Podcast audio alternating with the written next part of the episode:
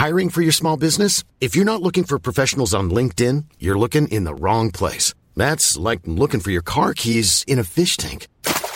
LinkedIn helps you hire professionals you can't find anywhere else, even those who aren't actively searching for a new job but might be open to the perfect role. In a given month, over 70% of LinkedIn users don't even visit other leading job sites. So start looking in the right place. With LinkedIn, you can hire professionals like a professional. Post your free job on linkedin.com slash people today. Hey, I'm Ryan Reynolds. Recently, I asked Mint Mobile's legal team if big wireless companies are allowed to raise prices due to inflation. They said yes. And then when I asked if raising prices technically violates those onerous two-year contracts, they said, what the f*** are you talking about, you insane Hollywood ass?" So to recap, we're cutting the price of Mint Unlimited from $30 a month to just $15 a month. Give it a try at mintmobile.com slash switch. $45 upfront for three months plus taxes and fees. Promo rate for new customers for limited time. Unlimited more than 40 gigabytes per month. Slows. Full terms at mintmobile.com. Bonjour à tous et bienvenue sur Cosmos. J'ai passé les premières années de ma vie en Afrique. Je me souviens très bien du Congo, de l'aéroport de Maya Maya, du marché de Brazzaville, de la petite école où j'ai appris à lire, et du bac qu'il fallait prendre pour traverser le fleuve, pour se rendre à Kinshasa. C'était une enfance éclairée par le soleil et bercée par une extrême gentillesse. Alors, quand quelques années plus tard j'ai commencé mes études, et que j'ai découvert la célèbre nouvelle Au cœur des ténèbres de l'écrivain Joseph Conrad, j'ai eu le sentiment d'un profond contraste entre le Congo de mon enfance, que j'ai tant aimé, et l'expérience qu'en fait son héros dans le texte. Et il m'a fallu plusieurs lectures pour comprendre de quelles ténèbres il parlait vraiment et quel était son véritable propos. Au cœur des ténèbres est une longue nouvelle de l'écrivain polonais de langue anglaise Joseph Conrad. Elle a d'abord été publiée en feuilleton dans le Blackwoods Magazine en 1899, puis dans un recueil de nouvelles en 1902. Conrad s'est inspiré de sa propre carrière de marin pour le compte de la marine marchande et de ses propres souvenirs d'aventure et de voyage pour nourrir son récit. En l'occurrence, celui-ci commence à Londres, sur le pont d'un yawl de plaisance, c'est-à-dire d'un petit voilier de deux mâts qui se trouve au mouillage dans l'estuaire de la Tamise. Au crépuscule, alors que les derniers rayons du soleil laissent bientôt la place à une totale obscurité, quatre hommes, employés d'une compagnie de la marine marchande, écoutent le récit que leur fait le capitaine du navire, Charles Marlowe. Le son de sa voix est alors pour eux une fantastique et inquiétante remontée dans le temps, à une époque où la marine appartenait encore aux aventuriers et non pas simplement aux hommes de loi et aux comptables comme eux. Marlowe leur raconte alors le souvenir le plus terrible de sa carrière de marin. Bien des années auparavant, il avait été engagé grâce à l'entremise de sa famille par une compagnie commerciale basée en Europe, mais qui exploitait les richesses de l'Afrique en tant que commandant d'un vapeur fluvial. Mais avant même de partir, voilà qu'il est confronté à un doute sur la véritable nature de sa mission, et surtout sur la réalité des événements qui ont lieu sur le terrain, en plein cœur du Congo. Il est surpris des réactions qu'ont les gens autour de lui au moment de faire ses adieux. Certains le traitent quasiment en héros, le considèrent comme une personne exceptionnelle et investie d'une grandiose mission civilisatrice. D'autres semblent tristes pour lui, le regardent avec commisération, presque apitoyé. De même, les formalités administratives et surtout la visite médicale de routine le mettent également mal à l'aise. Le médecin de la compagnie lui demande par exemple s'il n'y a jamais eu de cas de folie dans sa famille, lui mesure le crâne avec un compas à calibrer, comme cela se faisait à cette époque, pour vérifier s'il n'a pas de maladie mentale, et lui avoue même qu'il ne revoit jamais ceux qui partent. En réalité, ce qui intéresse le médecin, c'est ce qu'il appelle la transformation mentale des individus sur place. voilà qui n'est pas pour le rassurer, et tout lui donne l'impression qu'il s'apprête à partir pour une expédition des plus périlleuses, non pas simplement sur un autre continent, mais au centre de la Terre, dit-il. Enfin arrivé sur place, le directeur local de la compagnie lui apprend ce qu'on attend de lui.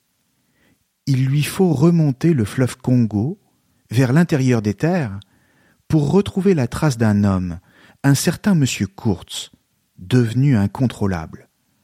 L'enjeu principal de la compagnie est le commerce de l'ivoire. Pendant un temps, les activités de Kurtz en tant que simple collectionneur d'ivoire n'avaient pas causé le moindre tort à la compagnie. Kurtz est même encore considéré comme un homme remarquable à tous égards, pur esprit des Lumières, et ceux qui en parlent le font toujours avec la plus grande déférence et le plus haut respect. Mais avec le temps, il est apparu que la situation a évolué, et que Kurtz se livre désormais à un trafic de plus en plus violent, opposant ainsi une concurrence déloyale à la compagnie, ce qui est inacceptable. De plus, toutes sortes d'histoires étranges et de rumeurs courent sur M. Kurtz. Il semblerait qu'il se soit imposé comme un chef de tribu, voire que les indigènes lui vouent un culte et le considèrent comme un dieu. Tout cela n'est pas très bon, ni pour la réputation de la compagnie, ni même d'une manière générale pour la présence occidentale en Afrique. Et l'on comprend que l'enjeu est non seulement de faire cesser ce trafic, mais aussi de ramener Kurtz du côté de la civilisation. Il s'agit de le sauver lui, tout autant que de sauver la civilisation elle-même, en arrachant un de ses meilleurs représentants, respecté et même admiré, à la sauvagerie où il semble être tombé. Simplement, le territoire où il se trouve en ce moment est tellement reculé que personne ne peut dire ce qu'il en est avec exactitude. Un parfum de mystère accompagne donc cette mission. Et même si Marlowe n'est pas des plus rassurés, il lui tarde maintenant de découvrir la vérité et surtout de rencontrer Kurtz lui-même, dont le personnage le fascine déjà. Comment un homme tel que lui a-t-il pu s'éloigner à ce point de la civilisation et sombrer dans la barbarie D'emblée, on comprend que ce qui est en jeu ici, c'est une remontée aux origines les plus primitives de l'homme, et donc à sa nature même. Il s'agit de découvrir, à travers Kurtz, ce dont l'homme est vraiment capable. Qu'est-ce que l'homme? Quelle est sa vérité profonde, sa nature la plus intime, et pour ainsi dire, la plus intérieure? Le fleuve devient dès lors une métaphore qui nous conduit et même nous fait glisser vers une vérité que plusieurs siècles de civilisation nous avaient fait oublier, et dont peut-être nous ne voulions pas nous souvenir, celle de l'origine. Car celle-ci est toujours un mystère qui tout à la fois nous fascine et dans le même temps nous dérange. Car avons-nous la force pour en supporter la vérité? Et après, saurons-nous vivre avec elle, c'est-à-dire l'assumer une fois que nous l'aurons découverte? Car une vérité n'est pas seulement à découvrir sur le plan théorique, elle implique toujours une responsabilité sur le plan moral. Savoir la vérité, ce n'est pas seulement en avoir connaissance, c'est aussi la faire sienne, de manière à ce qu'elle nous change, nous transforme, et cela, pour ainsi dire, pour le meilleur ou pour le pire. La question qui se pose dès lors n'est pas seulement de savoir ce que Kurtz, cet homme excellent à tous égards, a touché du bout des doigts, mais aussi ce qu'il en a tiré. En d'autres termes, Kurtz a-t-il pu supporter la vision de ce qu'il a découvert? D'emblée, le texte nous met face à une opposition fondamentale et qui va structurer tout le récit celle de la civilisation occidentale, où tout commence, dans le contexte rassurant de Londres et de la Tamise d'une part, et de la nature profonde, au cœur du continent africain, où c'est le fleuve Congo qui domine. De cette opposition naît ainsi une infinité de variations, entre ombres et lumières par exemple, et surtout entre bien et mal. Et d'une manière générale, ce que les personnages expriment, c'est que la civilisation occidentale, c'est la plus haute expression de l'humanité, et donc c'est aussi la manifestation de l'idée du bien moral, incarné par l'homme blanc. C'est ainsi qu'au moment de son départ, l'entourage de Marlowe le félicite et s'enthousiasme pour sa mission soi-disant civilisatrice. Il la voit comme une lutte, un engagement au nom des lumières occidentales et destiné à dissiper les ténèbres dans des contrées considérées comme sauvages, barbares, où vivent des êtres quasi inhumains. Bref, on comprend que le contexte dans lequel s'inscrit la nouvelle de Conrad est celui du colonialisme. Pour l'auteur, il s'agit de dénoncer cette idée d'une soi-disant supériorité de la culture européenne sur le continent africain et ensuite sur la totalité du monde, ainsi que ses conséquences. Il s'agit donc pour Conrad, du moins dans un premier temps, de dénoncer les préjugés et donc l'ignorance des Européens qui vivent dans l'illusion béate et satisfaite d'elles-mêmes, ce qui la rend d'autant plus absurde, de leur propre supériorité. D'une certaine manière, ils ressemblent aux hommes de la caverne de Platon, lesquels au livre 7 de la République pensaient que les ombres qu'ils voyaient défiler au fond de leur grotte étaient réelles. Ici, et de la même manière, les Européens vivent dans leur caverne, bien éloignés de toute vérité. Ils n'imaginent même pas, prisonniers qu'ils sont de leur précieuse certitude, que la vérité du monde puisse être différente. Mais alors justement, quelle est cette première vérité que Marlowe va découvrir? Et cela dès son arrivée sur le continent africain. Eh bien simplement que les coloniaux, bien loin de se comporter comme des modèles de civilisation, sont les véritables sauvages. Ils se livrent à un pillage en règle du pays, notamment l'ivoire ici, tout en exploitant les populations comme une main-d'œuvre quasi gratuite et la réduisant en esclavage.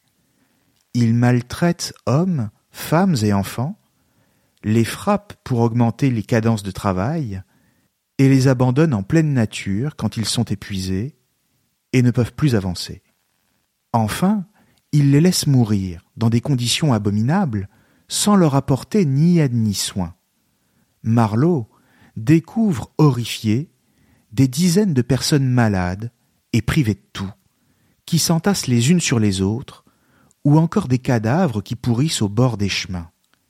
À l'inverse, les soi-disant sauvages se comportent paradoxalement comme des êtres civilisés, à commencer par les cannibales eux-mêmes, que Marlowe a pris avec lui, sur son vapeur, pour remonter le fleuve, et qui non seulement préfèrent rester affamés que de l'assassiner pour le dévorer, mais de plus, se montrent d'une grande efficacité dans leur tâche, voire d'un immense dévouement. Ou si vous préférez, les rôles sont inversés. Le soi-disant civilisé devient le sauvage, et le soi-disant sauvage devient le civilisé. Sous cette perspective, Conrad décrit les Européens restés en Europe comme vivant dans une illusion, celle de la bienfaisance des colons et des missionnaires, alors que la réalité est tout autre. La remontée du fleuve s'apparente donc à une sorte de traversée du miroir, et une fois que l'on est passé de l'autre côté, tout nous apparaît comme inversé. Le blanc est devenu noir, le noir est devenu blanc, la clarté est obscure, et l'obscurité elle-même est maintenant porteuse de lumière. L'enjeu est donc ici la notion même d'humanité, et consiste à savoir qui est véritablement humain, l'occidental ou le non occidental. Et la vérité que découvre Marlowe, et à laquelle il ne s'attendait pas, et que l'humanité n'est pas du côté qu'on croit. C'est ainsi, par exemple, qu'au cours de la remontée du fleuve, il croise, lui et ses compagnons de voyage, des hommes qui se tiennent sur la berge et qui n'ont probablement jamais vu d'homme blanc. Ils hurlent, ils sautent dans tous les sens, leur font des grimaces, et poussent des cris effrayants au passage du bateau. Mais Marlowe explique que même s'il ne parvient pas à comprendre s'ils sont hostiles ou non, ce qui lui semble le plus affreux à ce moment-là, c'est qu'ils sont humains. Pourquoi affreux? Eh bien simplement parce que cela remet en cause toutes les idées auxquelles il était jusque-là habitué et dans lesquelles il était si confortablement installé. D'une certaine manière, ce n'est pas l'inhumanité de l'autre qui dérange vraiment, mais son humanité elle-même. L'inhumanité, au contraire, serait bien réconfortante, et même presque rassurante. Laissons-lui la parole ici, pour bien comprendre ce qu'il veut dire.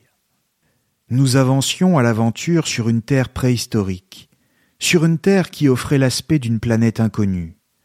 Nous aurions pu nous prendre pour les premiers hommes entrant en possession d'un héritage maudit, dont il fallait se rendre maître au prix d'un profond tourment et d'un labeur excessif.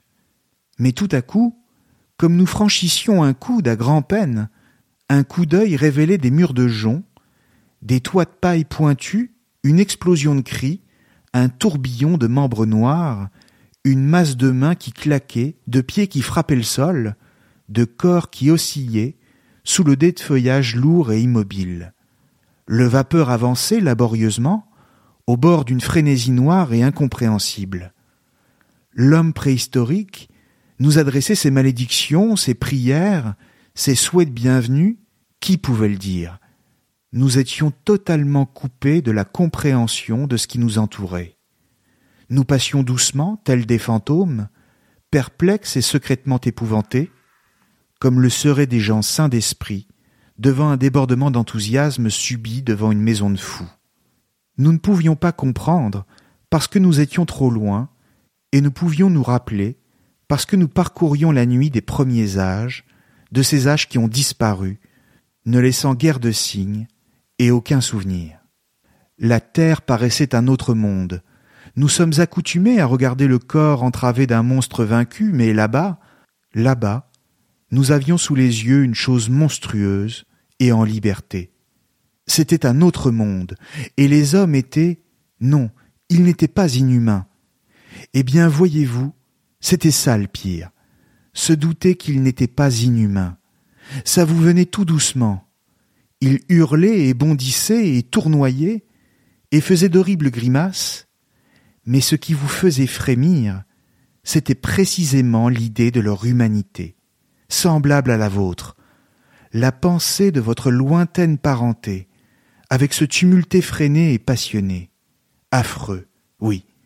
C'était assez affreux, mais si vous étiez assez viril, vous reconnaissiez en votre fort intérieur qu'il y avait en vous rien qu'un soupçon de corde sensible, à la terrible franchise de ce bruit, une vague notion qu'il recelait une signification que vous, vous si éloigné de la nuit des premiers âges, pouviez saisir.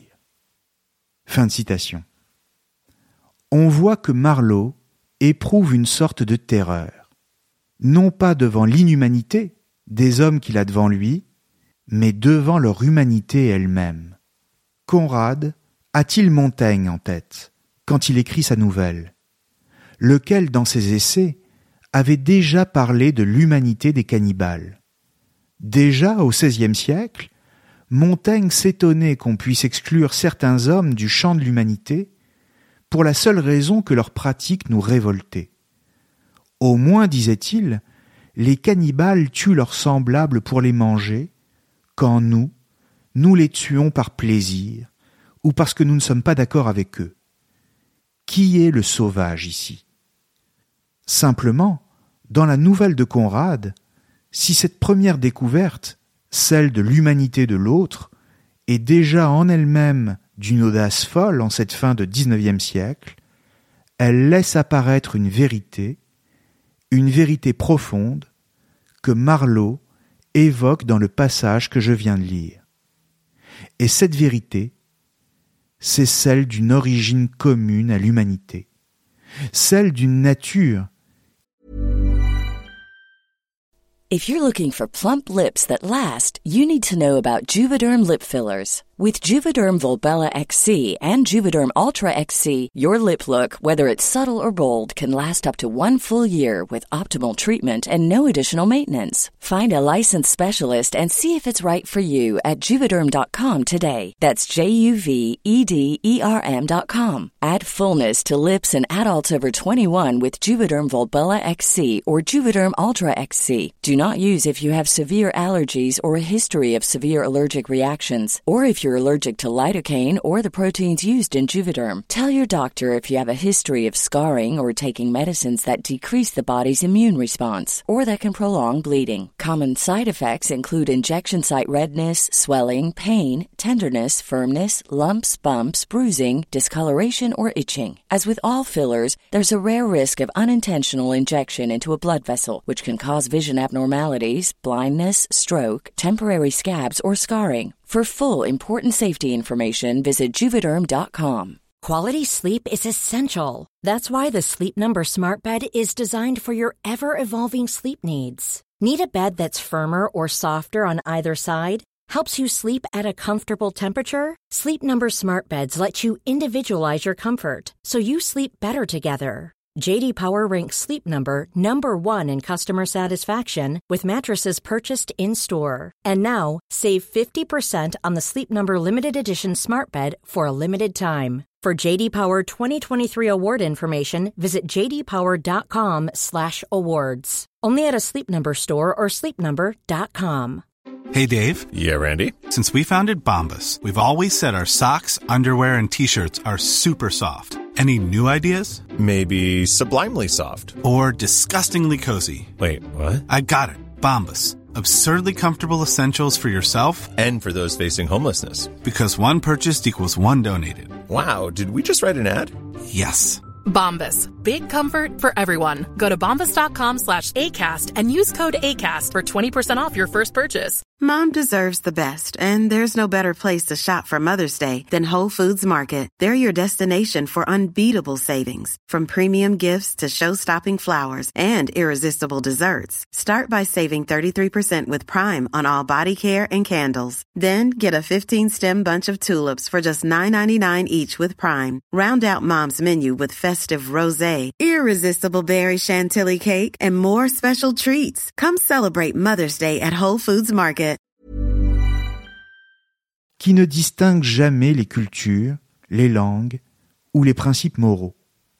Ou si vous préférez, ce qui lui semble affreux, c'est que malgré les apparences, il est face à ses semblables, et qu'il ne s'en distingue lui-même que par bien peu de choses.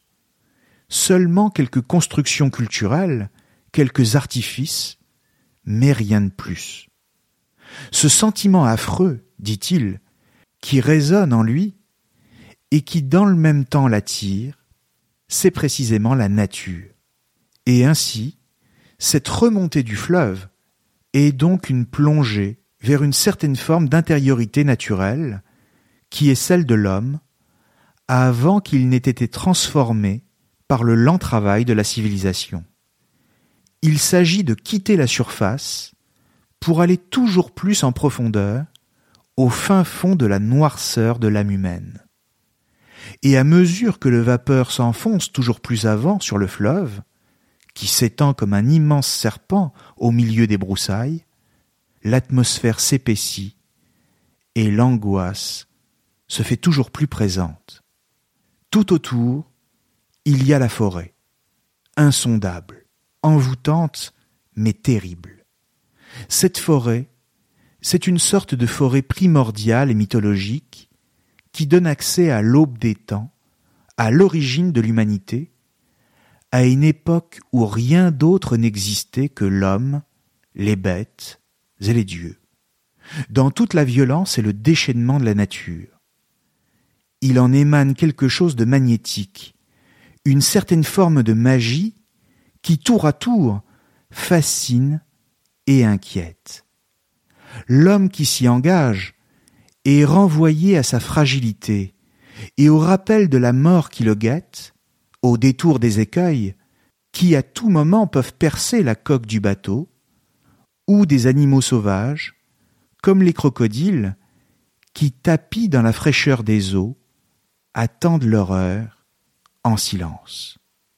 Le temps s'est arrêté, et l'espace paraît sans fin, et parfois, comme venant déchirer le mur du silence, un cri, un cri atroce, comme un signe, un avertissement, envoyé aux passagers du bateau, pour leur signifier qu'ils pénètrent bien au-delà des limites de la civilisation, à un point où le retour ne sera bientôt plus permis.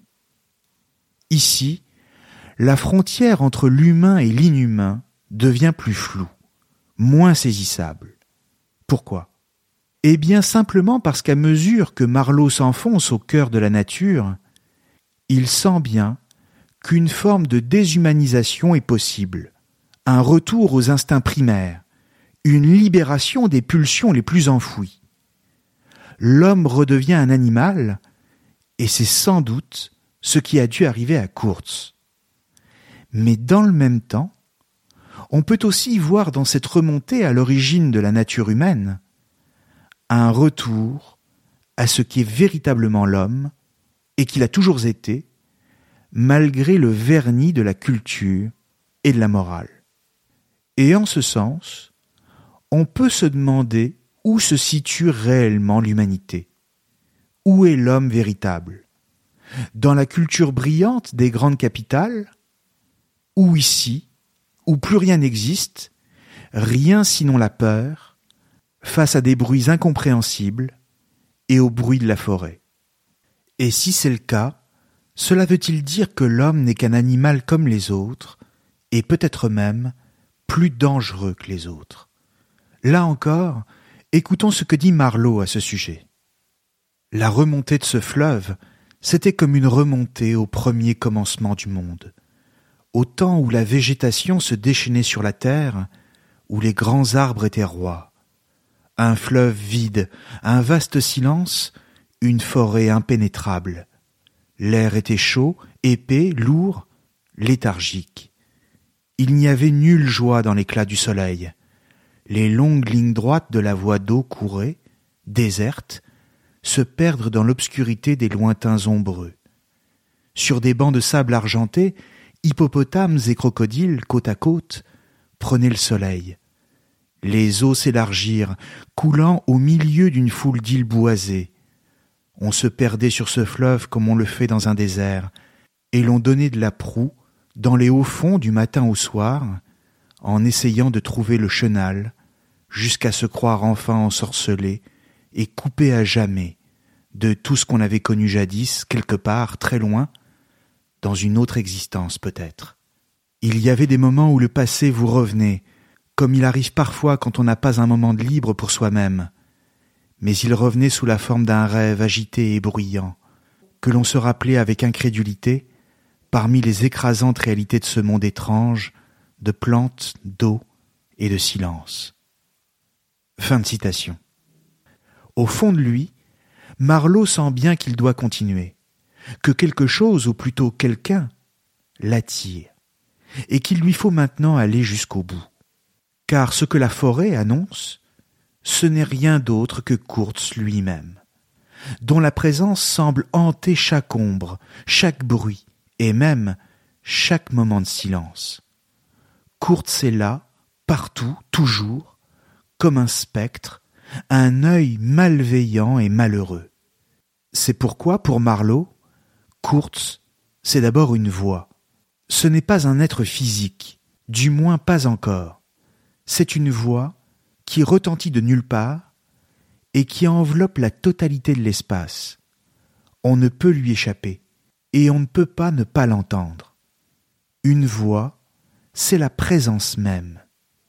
Kurtz a un don pour la parole, le verbe, ce qui fait de lui un séducteur.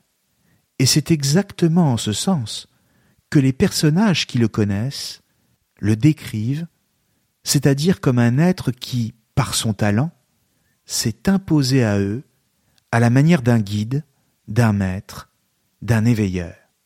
Il était le produit de l'éducation occidentale, et même ce qu'elle pouvait faire de meilleur, du moins jusqu'à ce qu'à une certaine institution coloniale, appelée la Société pour l'abolition des mœurs sauvages, ne lui demande d'écrire un rapport sur les voies à envisager pour civiliser les populations se trouvant sur les territoires les plus reculés.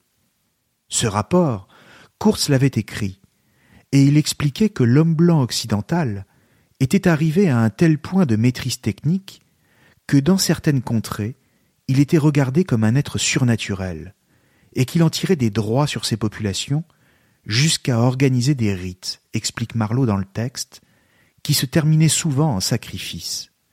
De fait, Marlowe découvre toutes sortes de vestiges de cérémonies sacrificielles, comme des têtes plantées sur des poteaux, qui sont censés avoir une valeur symbolique pour ceux qui se sont livrés à ces crimes. En réalité, Kurtz a dépassé toutes les limites de l'horreur. Quelque chose en lui s'est cassé. Arrêtons-nous un instant ici encore et écoutons le témoignage de Marlowe quand il explique ce qu'il a découvert sur Kurtz. Sa mère était à demi anglaise, son père à demi français. Toute l'Europe avait contribué à produire Kurtz. Et j'appris bientôt que comme il était on ne peut plus à propos, la Société internationale pour l'abolition des mœurs sauvages lui avait confié la rédaction d'un rapport pour son orientation future. Il l'avait même écrit. Je l'ai vu, je l'ai lu. Il était éloquent, vibrant d'éloquence, mais trop exalté, je pense. Il avait trouvé le temps d'en écrire dix-sept pages serrées, mais ça avait dû être avant que ses, mettons, ses nerfs ne se détraquent et ne le conduisent à présider certaines danses nocturnes, terminées par des rites innommables, qui, pour autant que j'ai pu conclure à mon corps défendant de ce que j'ai entendu dire à divers moments, lui étaient dédiés. Vous saisissez? À Monsieur Kurtz en personne. On voit que Kurtz s'est laissé griser par un sentiment de toute puissance. Tous ceux qui l'approchent le respectent et le craignent tout à la fois. Kurtz est d'une telle présence et d'un tel pouvoir de séduction qu'il aurait pu faire, selon Conrad, un chef de parti extrême, capable par son génie du langage d'électriser les foules. Un chef de parti extrême. Voilà une formule étonnante de la part de l'auteur, en cette année 1899, quand il écrit son texte, et qui annonce déjà les dictateurs qui entraîneront le XXe siècle dans une violence d'autant plus féroce que celle de Kurz. En clair, de Kurz à Hitler, il n'y aurait donc qu'un pas.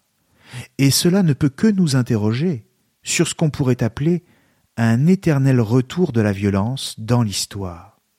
L'origine de l'homme la nature dont il est issu et dont il garde la marque en lui ne peut que ressurgir sur le plan historique, et cela avec d'autant plus de brutalité que rien ne peut l'empêcher.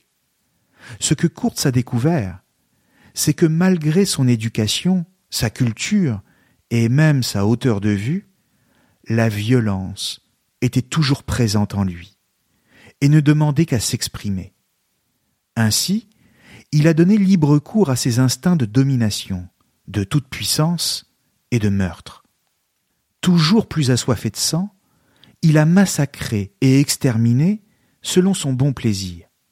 Simplement, il ne l'a pas fait parce qu'il était loin de la civilisation et qu'il savait qu'il ne serait pas puni, mais au contraire, il l'a fait au nom de la civilisation, et parce qu'il considérait comme un devoir une mission sacrée de civiliser ceux qu'il considérait comme des sauvages. C'est ce sentiment d'être investi d'une mission civilisationnelle qui lui a donné la licence d'agir. Et ainsi, on voit qu'au cœur des ténèbres se niche une nature qui revient toujours sous une forme ou sous une autre, y compris désormais au nom de la civilisation elle-même. Dans la suite du texte, Marlowe va revenir en Europe. Mais malgré ce retour, il sait qu'il est désormais porteur d'une vérité qui ne le quittera plus, à savoir que le cœur des ténèbres partout. Il l'a vu, il en a fait l'expérience concrète en passant de l'autre côté, en remontant le fleuve pour arriver jusqu'à Courts, mais cette vérité n'est pas simplement celle de Courts, elle est celle de l'homme en général. La violence humaine est toujours là, et elle le sera jusqu'à la fin des temps, pas seulement pour Kurtz, mais pour tout homme. Ce monde est voué à la violence et à la noirceur. La seule différence, c'est que les Européens que Marlowe retrouve, après son retour, ne le voient pas. Ils continuent à vivre dans la caverne aux illusions, et à croire qu'ils sont investis du bien moral. Ils continuent de penser que le cœur des ténèbres c'est-à-dire la violence de l'homme, ne les concerne pas directement, qu'ils en sont protégés par la civilisation, et qu'il s'agit d'une exception qui concerne uniquement les hommes les moins civilisés dans les territoires les plus hostiles. Mais Marlowe, lui, sait que c'est faux. Il sait ce qui a été commis au nom de la civilisation, et d'une certaine manière, il sait aussi ce qui arrivera plus tard dans l'histoire, c'est-à-dire que la violence frappera à nouveau au cœur de l'Europe. Alors, il reste à savoir comment il parvient à vivre avec cette vérité. Car comme je le disais tout à l'heure, ce n'est pas le tout de détenir une vérité sur le plan théorique, encore faut-il savoir comment on arrive à vivre avec sur le plan pratique, et donc ce qu'on en fait. Kurtz, lui, on le sait, est devenu incontrôlable et il finira par mourir sur le bateau de Marlowe après que le contact avec la vérité de la nature humaine l'ait fait sombrer dans la folie. Mais Marlowe, lui, que devient-il et comment va-t-il agir? En réalité, tout se joue au moment où, à la fin du texte, il retrouve la fiancée de Kurtz pour lui dire comment a fini celui qu'elle continue à aimer. C'est face à cette jeune femme que Marlowe comprend qu'il lui est impossible de lui dire la vérité sur la fin de Kurtz. Et cela, tout simplement parce qu'il cherche à la préserver. Comment avouer ce dont il a été le témoin à une jeune femme innocente sans risquer de briser ses rêves et peut-être même sa vie? La vérité, c'est que Kurtz est mort en répétant ces mots.